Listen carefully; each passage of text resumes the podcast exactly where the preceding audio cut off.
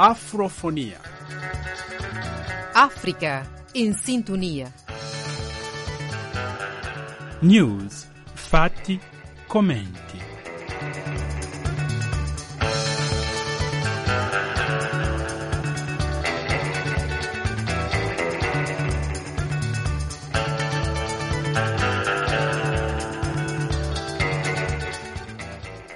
Saluti a tutti voi che siete in ascolto di questo appuntamento settimanale con l'Africa. Sono Dulce Araujo. Oggi parliamo della giornata internazionale di memoria della tratta negriera transatlantica e della sua abolizione. Tracciamo una panoramica della tragedia della schiavitù nella storia umana e del triste apice che ha assunto con la tratta transatlantica e alle diverse forme della schiavitù nei nostri giorni, così come della difficile condizione di molti afrodiscendenti nel mondo, come ad esempio in Brasile, dove costituisce più della metà della popolazione. Rimanete dunque con noi per saperne di più. Per cominciare, la cantante brasiliana Clara Nunes con alcune note della Canzone delle Tre Razze, a Canção das Três Raças.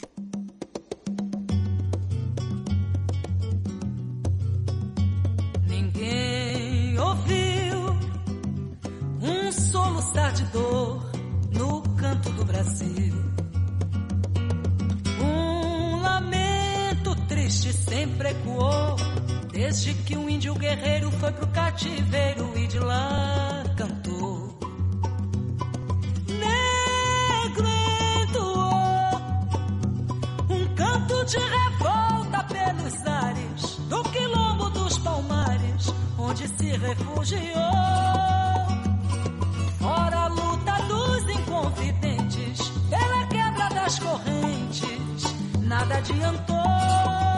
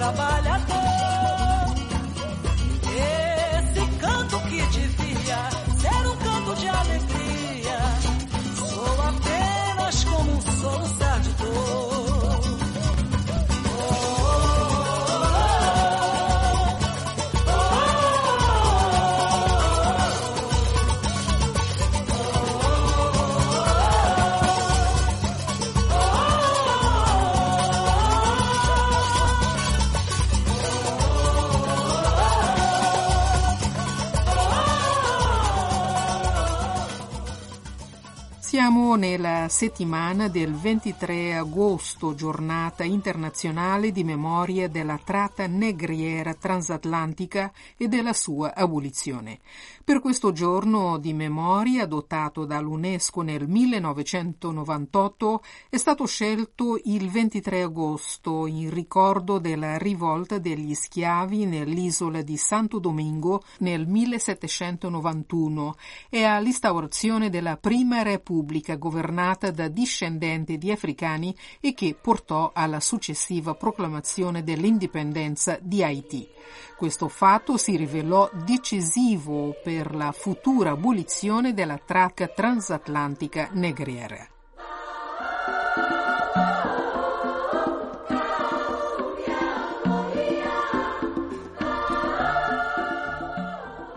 Con il lancio della giornata di memoria della tratta negriera transatlantica e della sua abolizione, l'UNESCO ha voluto iscrivere la tragedia del traffico di africani schiavizzati nella memoria di tutti i popoli del mondo e favorire una riflessione sulle cause storiche, le conseguenze di questa tragedia e fare un'analisi delle interazioni che questo ha generato tra l'Africa, l'Europa, le Americhe e i Caraibi.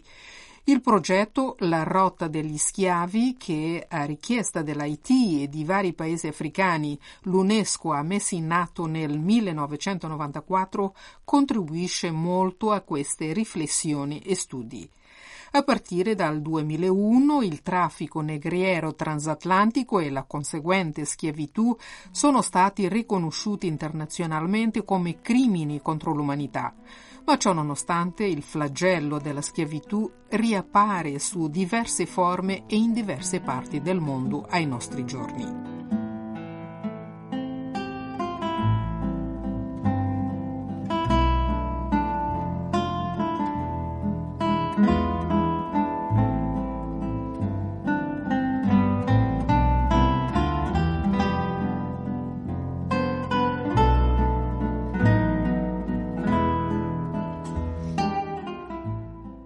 Schiavitù è una forma perversa e abusiva di rapporto di lavoro che esiste fin dagli albori dell'umanità.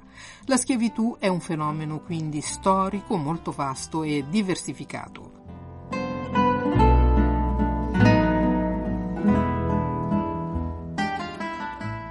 Nell'antichità l'Egitto dei faraoni manteneva un regime basato sul lavoro dei servi e degli schiavi.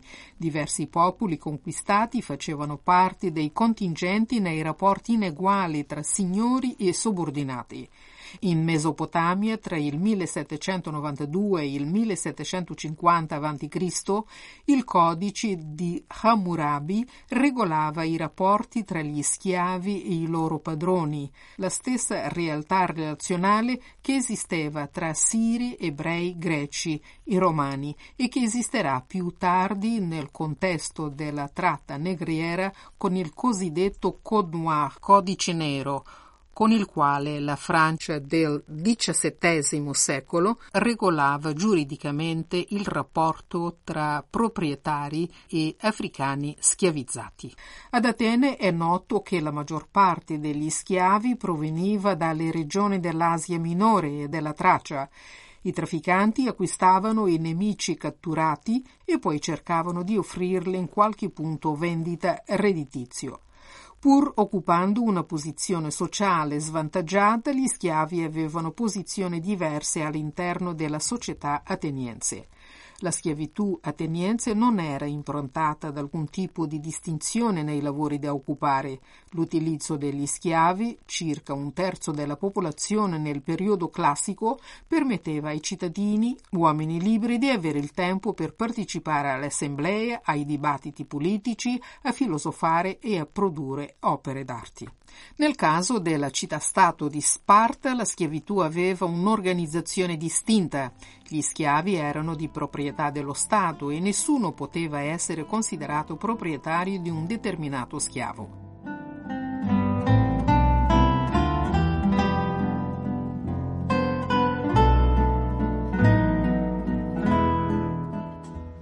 Nell'impero romano l'uso del lavoro schiavo aveva un'importanza significativa. Si stima che il 30% della popolazione di Roma fosse schiava.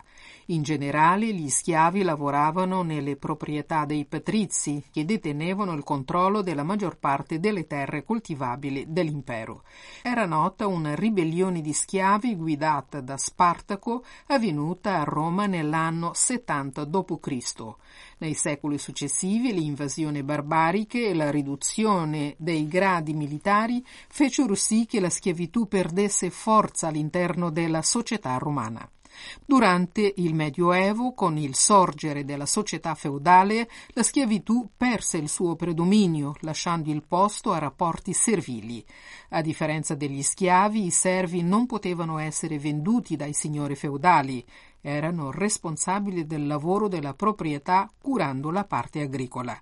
Alcune donne si occupavano dei lavori domestici del proprietario e contemporaneamente delle, della piantagione locale.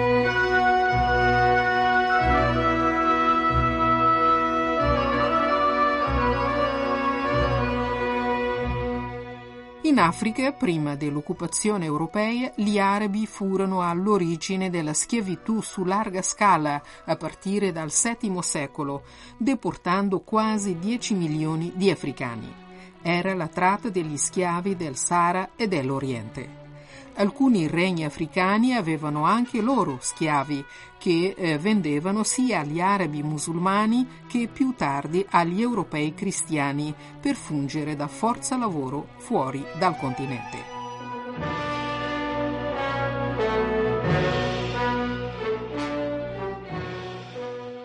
La tratta transatlantica di africani catturati e schiavizzati era guidata dall'Europa mercantilista. I portoghesi furono i primi europei a catturare schiavi sulla costa dell'Africa occidentale nella prima metà del XV secolo. I primi africani schiavizzati furono portati in Algarve, sud del Portogallo, in un traffico crescente e sistematico. Nel 1552, ad esempio, 10% della popolazione di Lisbona era fatta di schiavi moreschi e neri. La colonizzazione schiavistica degli spazi e della società del continente americano, diviso tra due zone di influenza, quella spagnola e quella portoghese, si consolidò in Brasile nel XVI secolo sulla base dell'esperienza portoghese legata alla produzione dello zucchero e della tratta degli schiavi africani. Questo sistema si espanse successivamente.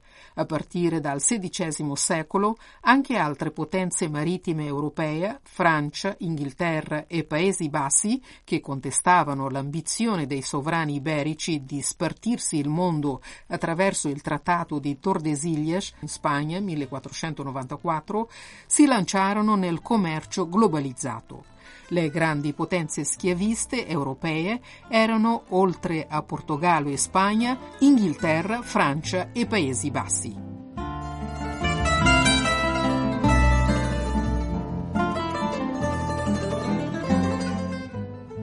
A differenza della schiavitù patriarcale degli egiziani, dei babilonesi, degli assiri, dei greci dei romani, la schiavitù mercantile è coloniale e transatlantica, considera gli schiavi come cose e tende a sostenere una globalizzazione dell'economia europea.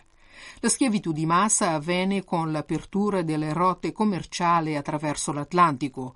Il collegamento commerciale del continente africano con l'Europa e l'America trasformò l'africano schiavizzato in uno dei principali prodotti di esportazione, generando enormi profitti sia per le eliti africane che europee.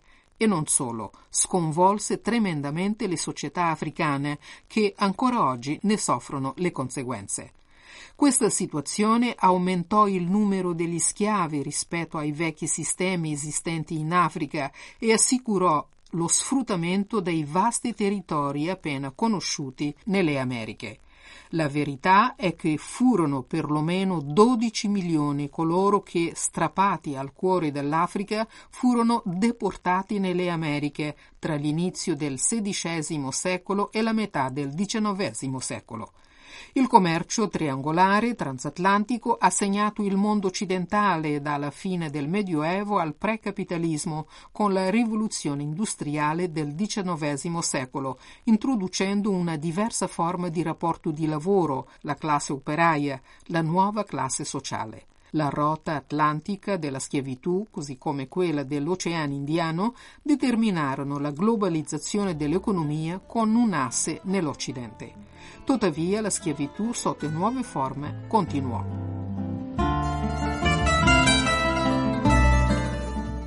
Oggi a livello globale è ancora legale affrontare e contrastare la schiavitù. Stiamo parlando della schiavitù moderna, Oggi la servitù, il lavoro forzato, il lavoro in schiavitù, la tratta di esseri umani, la prostituzione forzata, compresa quella minorile, lo sfruttamento sessuale, i matrimoni forzati e il lavoro minorile costituiscono le forme di schiavitù moderna. È urgente mettere in atto misure immediate ed efficaci per combattere le nuove forme di schiavitù e studiare quelle antiche e le loro conseguenze nelle popolazioni specialmente afrodiscendenti.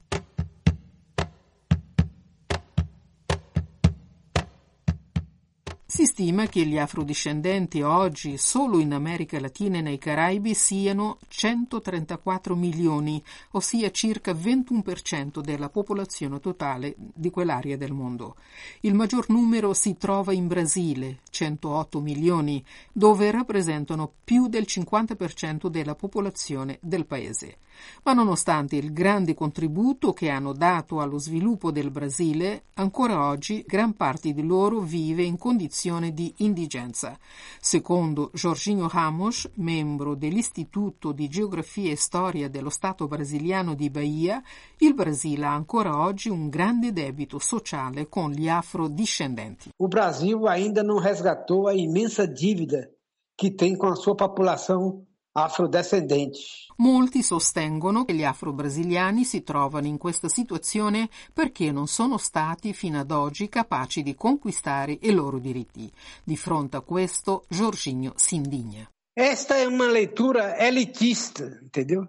De que achar que apenas pelo mérito as pessoas podem se desenvolver non esquecendo as condições objetivas. Questa è una lettura elitista, considerare che solo attraverso il merito le persone si possono sviluppare, dimenticando le condizioni oggettive. Anche quando c'è stata la liberazione degli schiavi nel 1888 in Brasile, i neri sono stati abbandonati a se stessi, all'addiaccio. C'erano diverse proposte, tra le quali eh, quello dell'intellettuale André Rebouço, baiano, che sosteneva che non dovrebbe avere solo liberazione, ma anche l'emancipazione dei neri e per questo era necessario indennizzarli.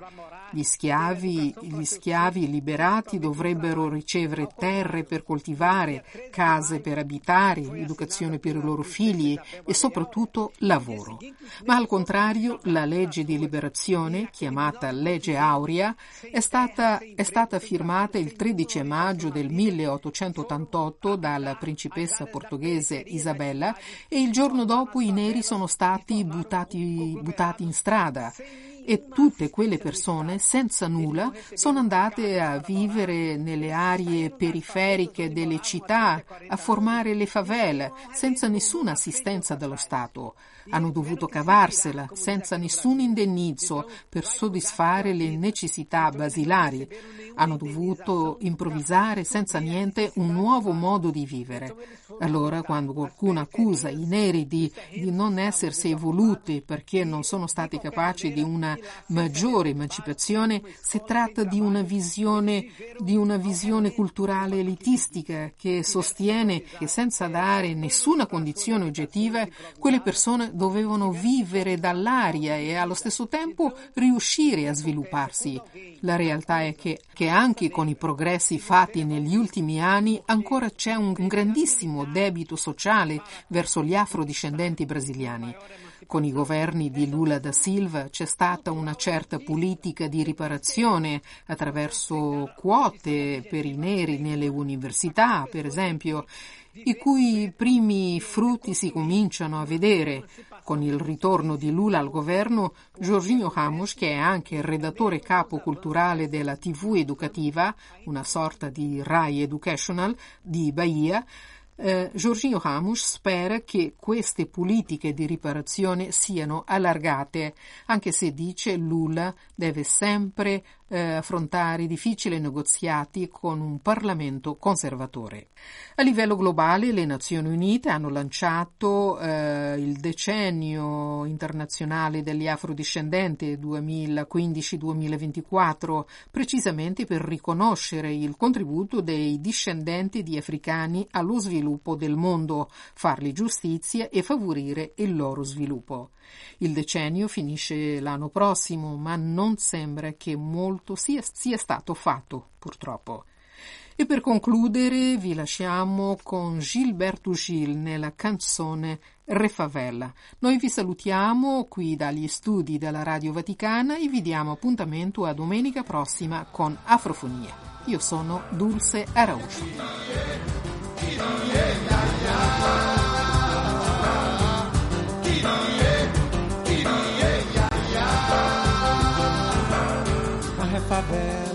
Revela aquela que desce o morro e vem transar. O ambiente efervescente de uma cidade a cintilar. A refavela revela o salto que o preto pobre tenta dar. Quando se arranca do seu barraco pro bloco do BNH. A refavela, a refavela, ó. Como é tão bela como é tão bela, ó. Uh! A refavela revela a escola de samba paradoxal. Brasileirinho pelo sotaque, mas de língua internacional. A refavela revela o passo com que caminha a geração. Do black jovem, do black rio, da nova dança